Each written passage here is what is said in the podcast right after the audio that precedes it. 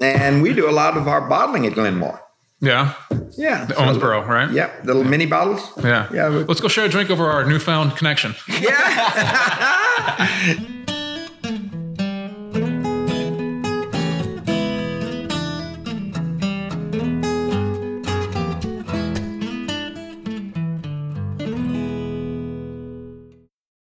Do you ever pour yourself a bourbon, swirl it around, and then start struggling to come up with tasting notes? And perhaps you're also looking for a good Father's Day gift idea. Well, you can now solve both with a kit from Nose Your Bourbon. And unlike other nosing kits on the market, Nose Your Bourbon kits feature real ingredients for the most authentic aromas. You can smell real Tahitian vanilla bean instead of some synthetic aroma that's just made from chemicals. So head on over to knowsyourbourbon.com and enter code BP10 for 10% off your order. And they're off for another Give 270 2020 Unicorn Raffle. Your $20 ticket gives you not one, but two chances to win from our lineup of 20 Woodford Reserve treasures, including the grand prize, the rarest unicorn yet, the Woodford Reserve Kentucky Derby 150 Baccarat Edition. Only 150 bottles were made and is just like the one the Derby winning owner receives. Quit horsing around and get your $20 tickets now at give270.org. Charitable Gaming License ORG 0002703. Ed Bly and Rising Tide Spirits are back again with a new release of Old Stubborn Bourbon. And this release of Old Stubborn is a premium hand marriage of 10, 11, and 12 year cask strength, barely filtered pot still bourbon. It comes in at a staggering 123.8 proof. And the flavoring grain for this one, which the last one was wheated, but this time it's now rye. Rich, sweet, and bold with a long finish that's sure to be another eye opener. You can order online at Seelbach's or thebourbonconcierge.com, and you can even purchase in person at Revival Vintage Spirits, and even now with very few select stores in Kentucky. You can get it now while you can, but be sure to do it because it's not going to last long. From their bar to yours, Chad and Sarah of the popular YouTube channel It's Bourbon Night bring you their favorite at home old fashioned mix with the new Elemental Elixirs Golden Hour Syrup. It's a custom made syrup with notes of bold black tea, warm spices, and orange zest. All you need is your favorite whiskey and ice. No bitters needed. One bottle makes 16 drinks, so that's only $1 a cocktail before you add your own whiskey. They can also be enjoyed in other cocktails or spirits, mocktails, coffee, tea, and anything you can think of. It's crafted locally in Lexington, Kentucky, and you can get your bottle now at whiskeyambitions.com.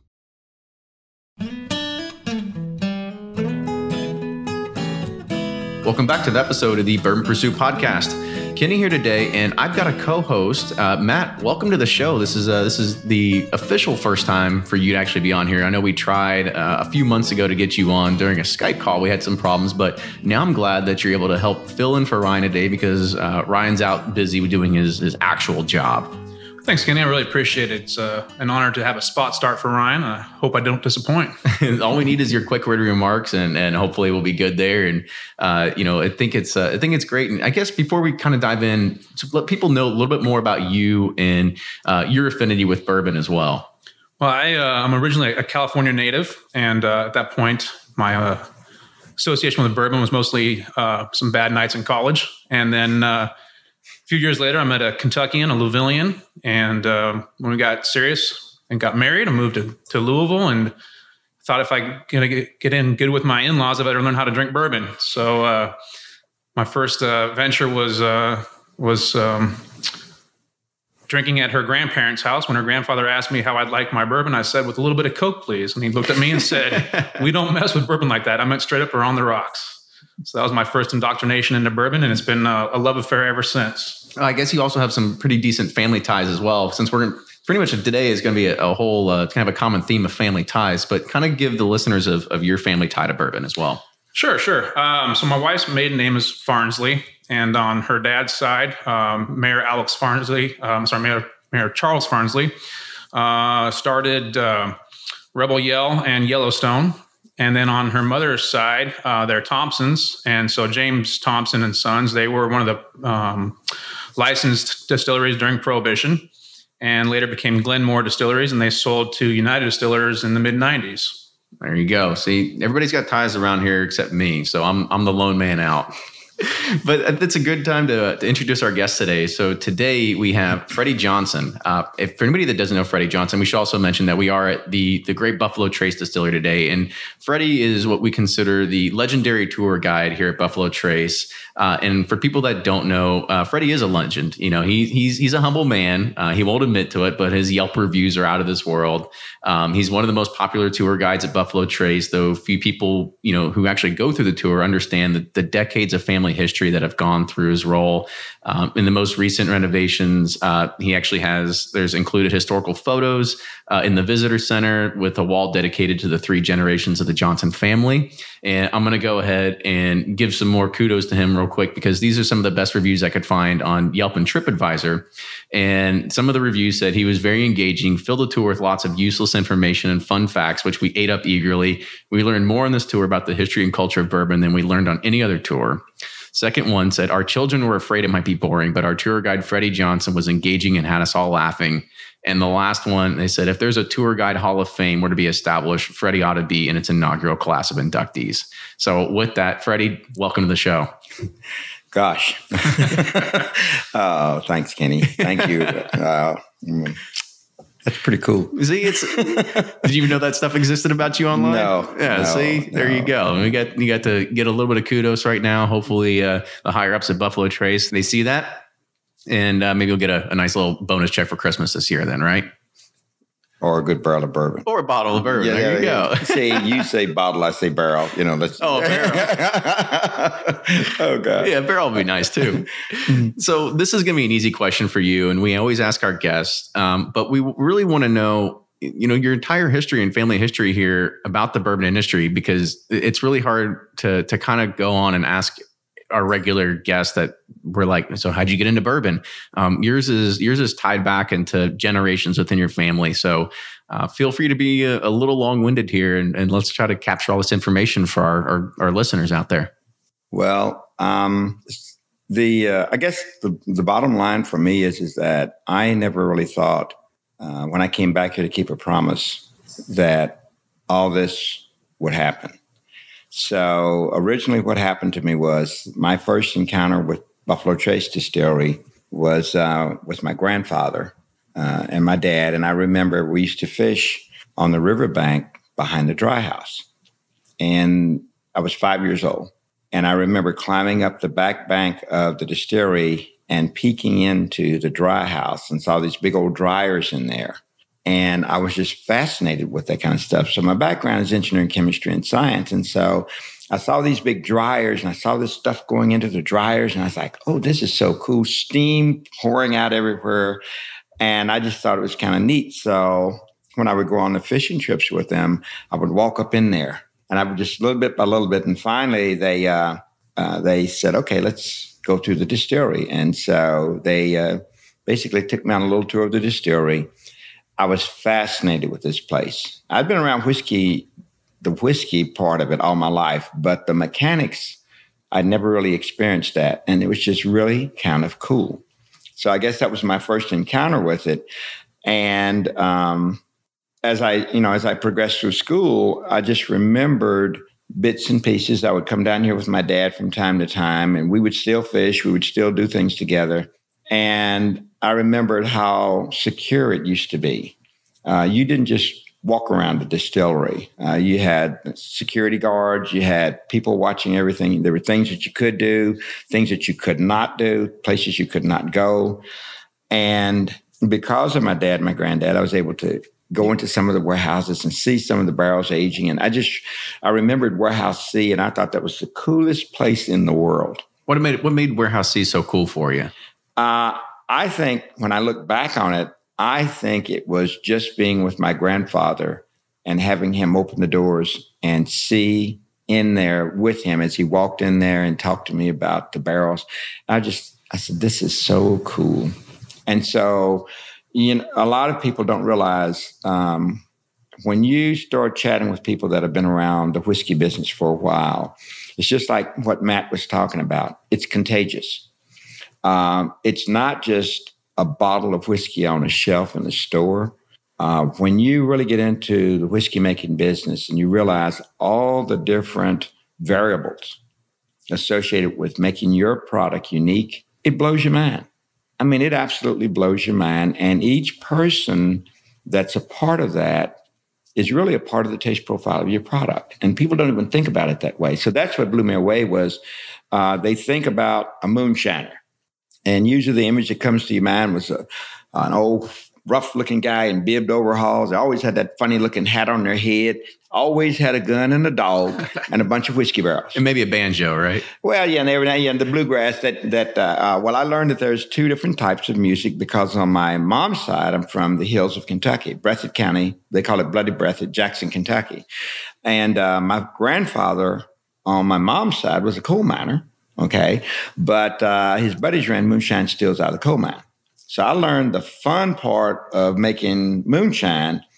And on my granddad's side and my dad's side, it was the official way or the proper way of making basically moonshine that get converted that gets converted yeah. to, to bourbon or whiskey. The, the, much longer, the much the longer, longer the longer process, yeah. right?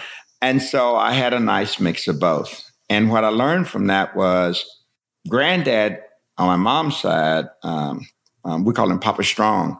Um, he was a he was a Fred, so I was named after him, and uh, it was a very rough life. On my dad's side and my granddad's side, working here at this distillery, they were the ones that were dressed and had clo- had a proper attire that you came to work in, had certain things that you did, and and it was just an entirely different structure. And so I learned that the bourbon industry was a disciplined industry, okay, and the moonshine industry was footloose and fancy free. You did a lot of stuff. They got a kick out of beating the revenuers from catching them. Okay. So it was just different. So what I learned along the way was integrity and um, basically um, being true to your word. So in this industry, if you made a commitment to do something, you pretty much were going to do it. You're saying, unless something really bad happens to me, I'm going to do this for you. And that's what this industry, I feel, was built on. And so the generation to the next generation to the next generation, uh, not only at Buffalo Trace, but like the Beam family, you know, like Matt was talking about with his with his in laws and their family, um, you didn't write a lot of stuff down because people stole your notes. So you relied on the next member or the next generation of your family so that that integrity and their name was always considered heads up. Right.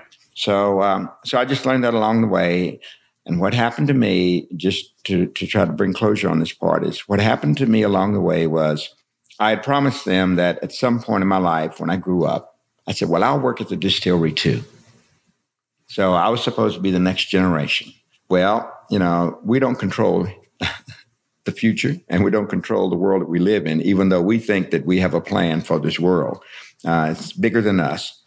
And what happened was when I got out of school in the 60s, if you think about it, the bourbon industry went flat. Right. So 60s to the 90s, Matt knows what I'm talking about. No big deal. Barrels were already, the warehouses were full of barrels of whiskey. There was no demand for it. So the whiskey just sat there aging. And then Elmer introduces Blanton's first single barrel bourbon to be sold commercially was Blanton's. And um, he had based that off of what Colonel Blanton had done with barrels from the warehouse that he used to have get togethers. Uh, they called them burgoo parties. I think they were really bourbon parties. That's what they say. I was like, yeah. I think we need some more burgoo parties around here. Yeah, I think that might help. That might help solidify a few things. um, but what happened along the way that I didn't learn about until my dad started talking about it was these guys are very humble. They don't talk about things that they've done. And at one point, we were talking about this distillery, and dad said, Well, you know, your granddad was the one that picked those barrels for Colonel Blanton for his parties. I said, I beg your pardon? He said, Yeah. He said, Granddad had learned from, I guess, the Irish and the other folks that had come in here where these honey barrels were located in these old buildings. They're exceptionally sweet tasting barrels of bourbon. And he would have my grandfather go in and pick out some of those barrels. And then from those, Colonel Blanton had a tremendous palace palate on him. And he would select one of those and he'd say, okay, this is when we're gonna we're gonna roll this one out at this get together. Mm-hmm. Well, granddad had passed that information that information along to my father, and so Elmer um, was trying to jumpstart the industry. And Elmer is of Scottish descent, so he was looking for something to model after a single malt scotch. So he had my father go into the warehouse and pull out some of these honey barrels from areas that granddad had shown him where they were. And from that, he selected the, the bourbon barrel that ultimately became Blanton's bourbon. My father had said he was the one that pulled those barrels out. He had said it for many years, but he never told anybody that he was the one that did that. History is amazing when Elmer was recognized as one of only three living master distillers to have ever had a whiskey named after him, and it's only three of them. Uh, Booker No, Booker's was mm-hmm. one. Jimmy Russell with Wild Turkey was the other one, Russell Reserve, and Elmer. And at that event, Elmer recognized my father as being the one who had selected those barrels that ultimately became Blanton's. My father just looked and it was like he was so proud and so happy that after all these years, even though it had been there all along, it was acknowledged. And uh, but he would have never ever, to his grave, have said that. Well, I'm going to upend Elmer and say I was the one that chose. They don't do stuff like that. And so, and that's where this whole thing. That's how you get respect from one group to the other. And that's why these old master distillers, when one of them gets in trouble at their distillery, the others come to their aid. They don't talk about they did it. They just do it.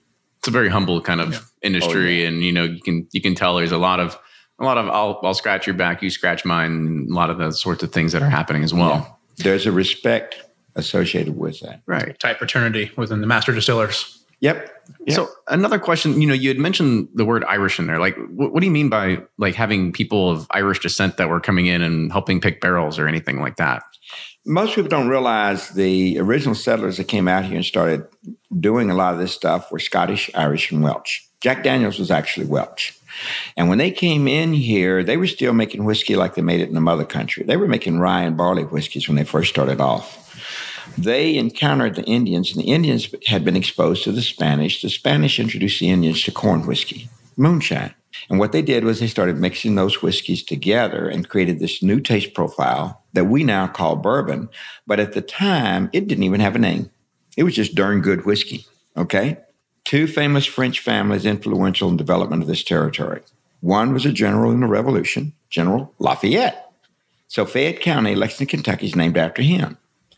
But the other family is the same family that today owns the French International Banks of Bourbon. It was the Bourbon family. And this territory that we're sitting in right now actually went from Fincastle County, Virginia, when Thomas Jefferson was the governor of Virginia. This was part of Virginia. It was Fincastle County. But it went from Fincastle County, Virginia to Bourbon County, Virginia. And Bourbon County, Virginia encompassed 21 counties in this immediate area. All right. During that period of time, you're cranking out this, that's back in Matt's family's day. They're cranking out this new good tasting hooch that doesn't have a name. And it became known as Bourbon County Whiskey.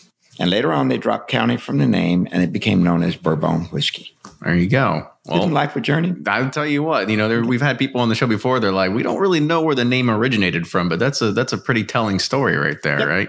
First animals to race in Kentucky were not horses; they were dogs. Greyhounds and Whippets were Welsh dogs, and the first animals to race here were the dogs, and it was called a rag race. Horse racing came about because they were floating down the river with rafts. And they would get down to New Orleans, and if you were a runner for my whiskey barrels, you floated down there on a raft and you got a horse, but you got the strongest, fastest horse you could find because your saddlebags are going to be full of money. And people knew that you were a buyer. Right. Okay? So you want to get out of Dodge as fast as you can and get back with that money as quick as you can. So rafts were going down, but horses were coming back. And all of a sudden, horse racing replaces dog racing in Kentucky. I had no idea. See, now, now I learned something that. Home Fredipedia. well, life's a journey. So life's a journey.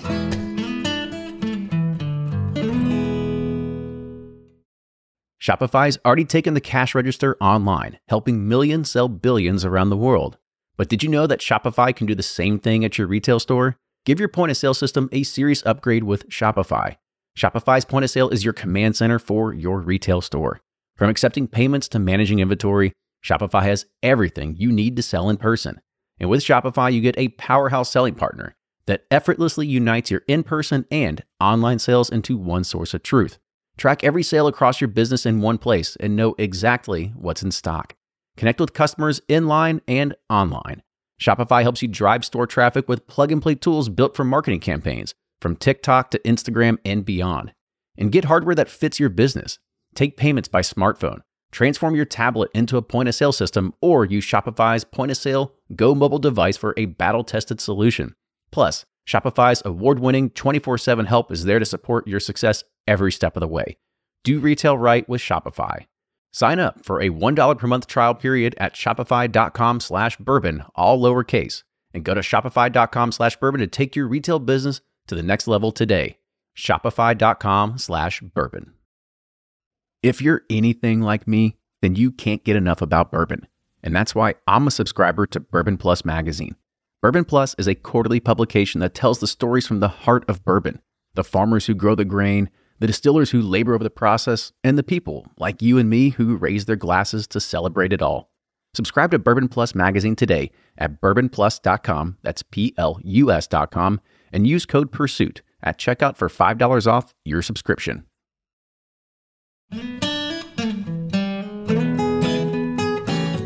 So let's let's talk a little bit more about your history. So, what age did your your grandfather actually start working at this distillery? And back then, was it the George T. Stagg Distillery? Yeah, that's back in the 1900s. So he rolls in here in the 1900s. Um, he was around here for like 52 years. So granddad was really kind of cool. Um, uh, it's really kind of funny, Kenny. I tell folks all the time when they come in here and they look at me and I, you know, kind of like, I guess I'm the tour guide that they don't really expect to encounter. You know, a lot of them, and they're like, okay. Um, because those images were never seen back in the day. We were never, you know, African Americans were never on the forefront. The what I tell folks when some of them come in, they start talking to me. I said, well, you know, history can be baggage or it can be an enhancer. And depending upon how you deal with it, that determines how you're going to address and greet and meet the people that you're about to encounter. So, what actually happened around here was um, uh, there were a couple of plantations. And one of the plantations was um, uh, Colonel West was the plantation owner, and he had two plantations. One was in Virginia, as we know it today, uh, but the other plantation was downstream from this distillery and uh, he fathered a couple of kids, okay, his cook. And um, that's how my family came to be in this area, okay, on my granddad's side. Um, when slavery was abolished, um, what they did was uh, he wanted the cook to go back to Virginia with him. They were still a pair. And the agreement was I will do this with you if you provide land for the kids so that they can be self sustaining. Okay, so they wouldn't de- be dependent on anyone. So that's how the land grant came about.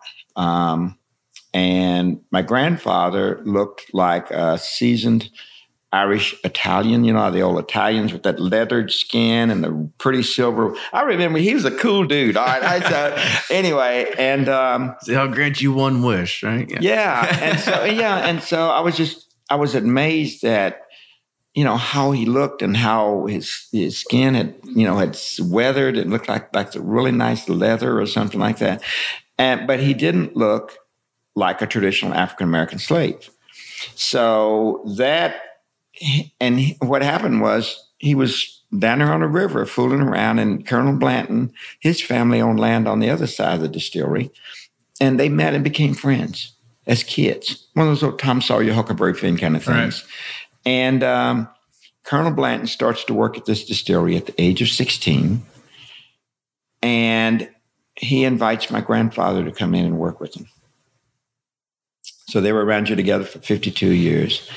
Those, those guys, uh, Colonel Blanton, uh, we call him a visionary because he navigated Buffalo Trace Distillery through two world wars, through the Depression, through the 1937 flood, and through Prohibition, and the distillery never shut down through any of that. he was a tremendous guy. And granddad got a chance to go through all of that with him. So that was kind of cool. Um, and then mid 1930s, I think uh, my father started to work here in uh, 1935, 1936. He claims that he was probably the reason that the flood came in in 1937. Just bad timing all bad, around. Bad timing, bad timing. Um, so he comes in in 1937. And uh, 1936, uh, uh, dad comes in. And during that period of time, um, uh, Colonel Blant was kind of like doing things around here. Then Elmer comes in uh, a little bit later, and uh, and then they hook up, and they were around here together for I guess together for I guess maybe about 42, 43 years, and then they would bring him in off and on. So if you put those sporadic pieces together, it's about 47 years for the two of them. But from the 1930s until dad passed away, um, he was involved with this distillery. So he, gosh, I didn't even thought about it that way. So the last, the last official act that he did was in, um, that was what, 2008? And that was when he rolled out the six millionth barrel. So at 94 years old, he had become the only living person to have personally handled every millionth barrel that's ever come through Buffalo Trace Distillery since Prohibition. Wow, it's amazing. So, well, yeah. Another another kind of thing that you know I found about you know reading is that you know not only did your father but your grandfather as well they they both had uh, like a special relationship with Colonel Blanton. And one of the things that I found is, that you know, your your grandfather would go on special business trips with them, as well as uh, your father would would also cook fish for him. He'd fillet fish for him. So kind of Yeah, kind of talk yeah, about man, those golly, things. You've been you've been rooting around here, kiddo. I'll tell you what, it's All right, amazing what you can find on the internet. yeah. um, yeah, it's really it's um, the way this all came about. Remember what I said? Some things are very humbling. Okay.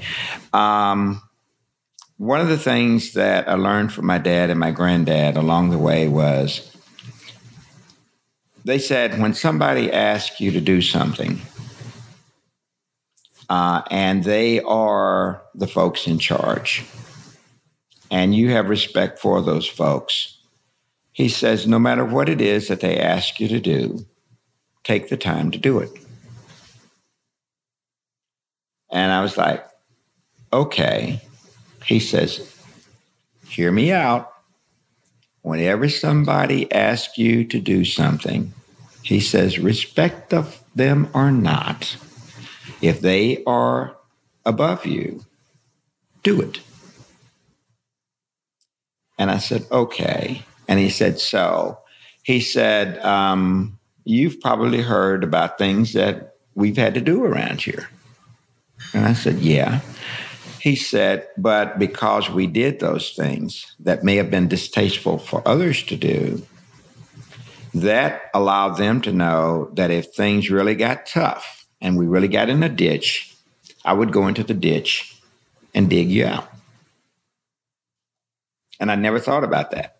So the the filleting of the fish and all these things that uh, he had uh, granddad and dad doing and things like that. Um, it was like Colonel Blanton was really a master chef. People didn't realize it. He was a botanist. Uh, they've got an herb garden and all that that they're redoing up on the side of the hill. Um, his wife had made a comment one time. She said, I would rather cook for 100 people than clean up the mess that Colonel Blanton makes in the kitchen. so, um, but what we learned from all that is he was entertaining some people. He had a reason for doing this. And my father had a way of filleting fish uh, that you could do bass and crappie a certain way.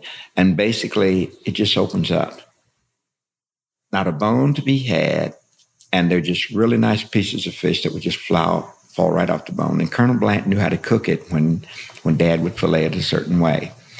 Well, a lot of the other workers would make fun of him. Well, you got to go up there and clean them chickens. You got to go up there, you know, and, and he was doing chickens and he had, Colonel Blanton had some other things he was doing.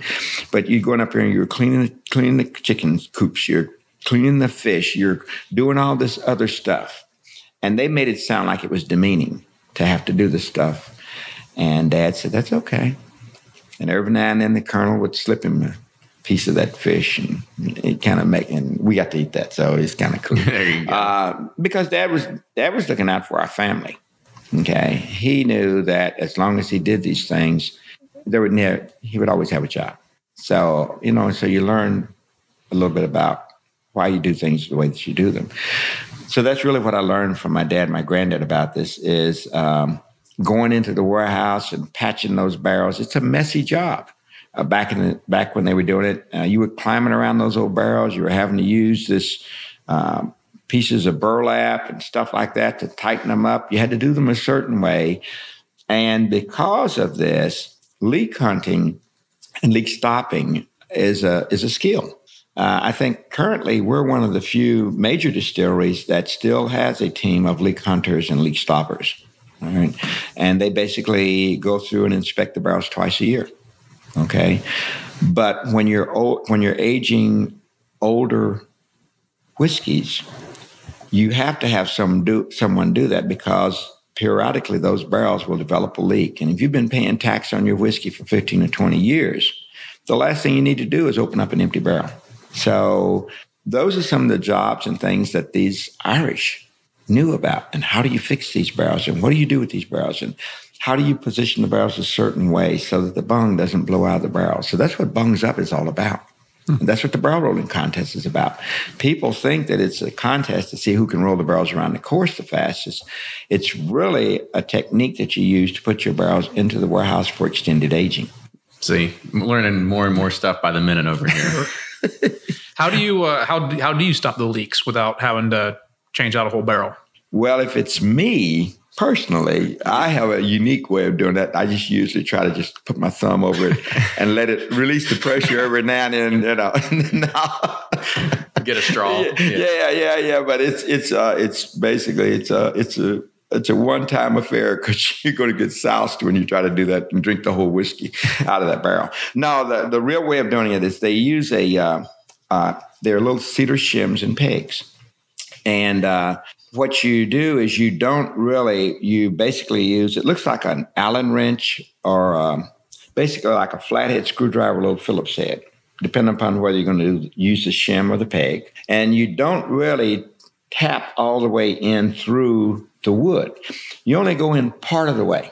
And then what you do is you take that cedar shimmer peg and you just start pounding on it with this little hammer. And you do that, and what it does is it splits the grain of the wood. Remember, the hoops are not attached to the wood. And by splitting the grain of the wood in the upper part of the barrel, it will pinch it hmm. down in the lower part where the barrel is leaking. The art is knowing where to make that little notch up above because if you do it incorrectly, the barrel will actually leak worse. So it is a skill. It really is a skill oh, yeah, trade. Cool. So Cooper in early European days didn't mean barrel maker. Everybody hangs their hat on cooperage plants and barrel making, but Cooper in early European days meant a worker of wood.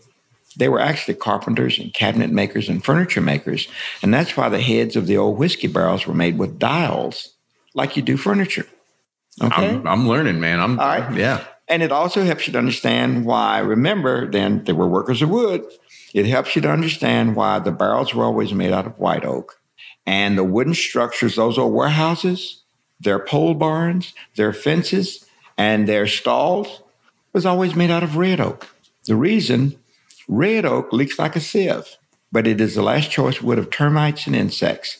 And when livestock bite, bite into it, it's bitter to the taste. So they leave their fences and stalls alone, and the bull and the pole barns remain intact. Remember, they didn't have Orkin and Terminix and pressure treated wood back in the day. So the settlers had learned all this. And white oak has a special property called tylosis. They're little bars that run crossways of the grain, and it actually blocks alcohol molecules from passing straight through the wood. So when whiskey is aging in a barrel and the pressure builds like a two liter soda bottle when it gets hot, those molecules expanding build so much pressure up inside that barrel, it pushes the whiskey out through the char into the fibers of the oak wood itself. And when it gets out there, because the water molecules are smaller, the water gets pushed out into the air. And that's your angel share. It's a water vapor. Now, it still smells pretty darn good, but okay. uh, but that's but what actually happens is because the alcohol molecules are larger, they get trapped in the fibers of the wood, and it gives the alcohol molecule a chance to break down the saps and rosins in the fibers of the wood. So when the barometric pressure changes or the temperature cools down, it actually creates a vacuum inside the barrel and it pulls the whiskey back the other way. They're called cycles. So depending upon where the barrel sits in the warehouse and the temperature variation or the pressure variations, that determines the frequency and the amount of loss that you will lose in the whiskey coming out of that barrel. So you lose about three to four percent each year, but you lose ten percent the first year. Right. So interesting.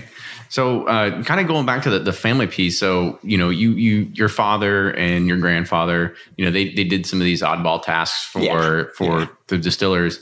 Has the has the family tradition been kept alive? Is, is Harlan you making you go to Kroger and pick up red form or anything like that every once in a while? no, no, no. Harlan's got his own little secret stash of yeast, and so uh, no,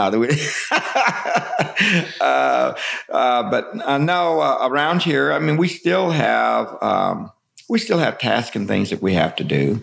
It's not associated with uh, the operation of the distillery from a production standpoint, but um, a lot of people don't realize uh, at Buffalo Trace Distillery, just like some of the other distilleries, uh, the visitors are really just as important as those barrels of whiskey. So you have to put a different spin on it and look at it like if I was somebody new walking into this distillery, they may have heard about this distillery, but a lot of people have not. And so their introduction to your product is just like putting a, a barrel of whiskey into a warehouse. Okay. Depending upon where you put that barrel in the warehouse, that's going to determine what you get out at the end. When that visitor walks onto the property at Buffalo Trace Distillery, their first encounter is driving in. All right. And so they are blown away at when they get back in here, how big this place actually is and how pretty it is back in here. So the history has been preserved. It's not a shiny, pretty kind of a place. It's the way that it was you know, back in the 1800s when you came across the ridge and you came down into here, some of these old warehouses that they first encounter go back to the 1800s. Okay. So that's their first encounter is wow, this is pretty cool. And then they're greeted by someone, and it's just like that barrel being introduced to where it's going to sit in the warehouse. All right. The cycles in and out of the wood it's just like them going from one part of this distillery to another part of the distillery where they're going to meet somebody working in the warehouse. And then they're going to go to somebody working in the bottling house. Two different pieces of the process, but both are critical to the final result. And the objective at the end of this is they get a chance to come up to the bar and taste the result of what they got a chance to experience from introduction to what it's going to be like as the final encounter. And that final encounter is that bottle of bourbon that goes on the shelf.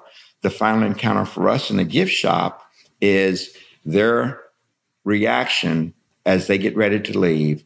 And it's just a delight to hear them say, This is one of the coolest things we've ever done. This is one of the most enjoyable experiences we've ever had. And that's just like it says that that barrel went into the warehouse Harlan Wheatley made that product. He came up with how was going to do it. Leonard Riddle and those guys worked the warehouse. Okay. Don and them figured out when it's time to bring those barrels out. And that product, that result is captured in that visitor's encounter with that product. So it's really amazing. Both of them are aging processes. And it's just kind of neat at the end to see that they're just as happy with their product as they were with the visit coming to this distillery. And being able to have the utmost uh, guided tour by you, right? No, no, no, no, no. Don't start that. Don't start that. No, I tell you, uh, I enjoy listening to some of the other tour guides. It's just, I mean, each one does homework. I mean, our objective is, all right, I've heard, okay, I've heard Matt spill on Buffalo Trace Distillery. I want to take it another way. So we one of the one of the guys here is uh, he's uh, retired from uh, Kentucky State Police. Uh, he was uh, in the CSI lab. Oh wow! So he's a chemist, really a chemist. So when somebody starts throwing out chemical formulas and hypothetical, but but we go over. Hey, Jeff, what do you think? and he goes to give us the real lowdown. One of the other guys uh, that recently um, uh, retired from here, his health got, uh, uh, got him down. Uh, he was with the Division of Forestry. We learned a ton about oak and uh, different types of oak and species of oak, countries of origin of oak. The only stipulation for, bourbon is it's got to be white oak, period. Nothing about all these other things that go into the flavors in white oak. Okay, so uh, they're up to over, I think, about 300 flavors that you can get out of white oak, depending upon country of origin and what grew around the base of the tree. What's interesting is, I mean, at least one thing in my industry is that if you're the smartest person in the room, then you need to get a new job. So it seems like you uh, you have the the variable about it. You get information from from a lot of different people here that it all kind of just all consumes, and you you kind of just grab a lot of tidbits that you can share that anybody can really share on, on each one of the tours. Then absolutely, and the cool part about that, Kenny, is is that what we tell folks. We have some folks that are really really into bourbon and what we tell them a lot of times is, is that uh, if you ask us something, you know, it's not like stump the tour guide, which some of them try to do. So, you know, um, we are uh, we are allowed to say, I don't know. But before you, you leave, we'll try to hook up with somebody that will give you that answer. Um, and it's not just about whiskey, sometimes it's about their history about their family. Uh, we just had the funniest thing that happened yesterday. Um, this lady came in with her family, and she looked just like our public relations person. And we were like, oh, wow, this is really, really neat. So uh, we were telling her that she looked just like, you know, our uh, public relations director. And this lady was like, oh, yeah, yeah, yeah, yeah, yeah, yeah, you know. So we called her name's Amy Preston. So we called Amy up on the phone. Said, Amy, this is crazy. I said, but do you have a moment? I said, there's a lady down here that looks like your twin. And uh, they have, we found out that her, this lady's father was associated with Barton. And he used to do the, uh, the graphics and the billboards and the signs. And one of his, he was talking about one of his up around the Chicago area, still up there today. And so we were talking about this. And so Amy comes down. Those folks could not believe that someone in another capacity would stop what they were doing and come down and spend time and chat and talk to them. And they found out a lot of cool stuff. Um, and it's just, I think that's what makes Buffalo Trace special. Oh, I thought you were getting ready to tell us it was they were actually filming a co- uh, undercover boss. Yeah, i yeah, yeah, yeah. No, believe, believe, yeah, yeah. No, but believe it or not, actually, uh, we we got some pictures and they look like sisters. They it? really look a lot alike. And so, uh, but for those folks, just like that honey barrel, so that's a good way of looking at it, Matt. That was a honey barrel for those folks, and what they experienced is just like getting an exceptional bottle of bourbon. And every time they reach for a bottle of bourbon that's associated with our distillery, that moment, that memory, that experience will become part of the taste profile of that product because it just brings back real good feelings. Well, how about it? it all comes full circle. Yep. I just, uh, you know, you've obviously been at this a long time. what what keeps you going? I mean, you seem to love your job. You you seem to you're great interacting with people. At the end of the day, how do you know it's been a successful day to you? I mean, you're still learning new things Still learning. Still learning. Um, I had a chance to do uh, a couple of events with Lincoln Henderson, um, with um, with Fred Noe and Jimmy Russell, uh, Elmer, all these old guys. And one of the things I learned along the way is um, the more these folks know, the quieter they become.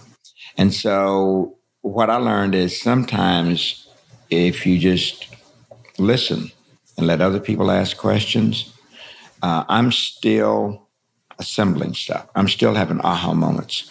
And you would think that being around here all my life, that, yep, it's all pretty cool. I can go have lunch with Gary Gayheart, who was a master distiller before Harlan. And uh, he'll say, let's go back to the old plant again. And he'll say, see that? See that? Yep, and he'd pick on that little old, on the gate. Yep, it's still fluctuating a little bit there. Yep, it's always supposed to be between so and so and so and so. And I said, Well, Gary, why is that? He says, Well, that's where you want to be with that one. And I'm like, Okay. And what he does is he he then walks me down to what ultimately that would result in the taste profile of your product. Huh? Who knows? And it's only when you just keep giving getting these aha moments, and so it allows you. You can come back and take another tour. Uh, you know, six months from now, and I will stumble upon something else. Um, we just stumbled upon some old plates from one of the old original column stills. Well, when I went back and looked at that, I was trying to understand the difference between column stills and pot stills, just, just real quick. I discovered that, remember, Scottish and Irish and Welsh, right? Well, pot stills were the traditional way of making whiskey. Column stills and bagpipes were both created by the Irish, not the Scotch. And the proper name for a column still is a coffey still, named after the Irishman who invented it. C O F F E Y. People like taken back a little bit. Huh? Yeah, and we said that that we think that maybe that has something to do with why whiskey spelled two different ways. Hmm. Yeah, Scottish way. Drop the e, keep K Y, coffee E Y K E Y. We there think maybe that's the Irish and Scottish way of making. We don't know, but it's like just crazy things like that that make it fun when you talk talk about things in whiskey when you're on tours. Well, maybe you need to write a book and they can put it in the gift shop of all the uh, the theories, the theories by Freddie Johnson, right? no, I don't think Fredipedia. that. Number one seller. Yeah, Fredipedia. No. I like that. But thank you very much. I appreciate you know you just want to talk. Uh, yeah, it's kind of like, it's kind of neat. No, this is this is fun. It's, it's it's always been great to you know you you are a legend that that people know about. I mean, it's you can go and Google yourself. You're out there, right? So you can find out all the great things people are saying about you online. Uh, but again, wanted you to come. Thank you again for coming on the show and sharing your family history because it's it's always something that you know we're we're glad that we can get down and we can share with the, the thousands of our listeners as well. Well, Kenny, thank you very much. Thank you very much. Oh, absolutely. So if you do like what you hear, make sure you subscribe to us on iTunes. Uh, you can follow us on Facebook, Instagram, and Twitter. And if you do like the show, make sure you support us on Patreon. That's P-A-T-R-E-O-N dot com slash Bourbon Pursuit. And Matt, thank you again for being a co-host today. This is, uh, this is fantastic. An absolute pleasure. It was a great time. Thank you. Awesome. So if you do like what you hear, uh, make sure you uh, send us anything, any suggestions, um, ideas of any ideas that people you want to have on the show. Uh, we're more than open. Send us an email. It's the duo, T H E D U O, at thebourbonpursuit.com. And we will see you all next time.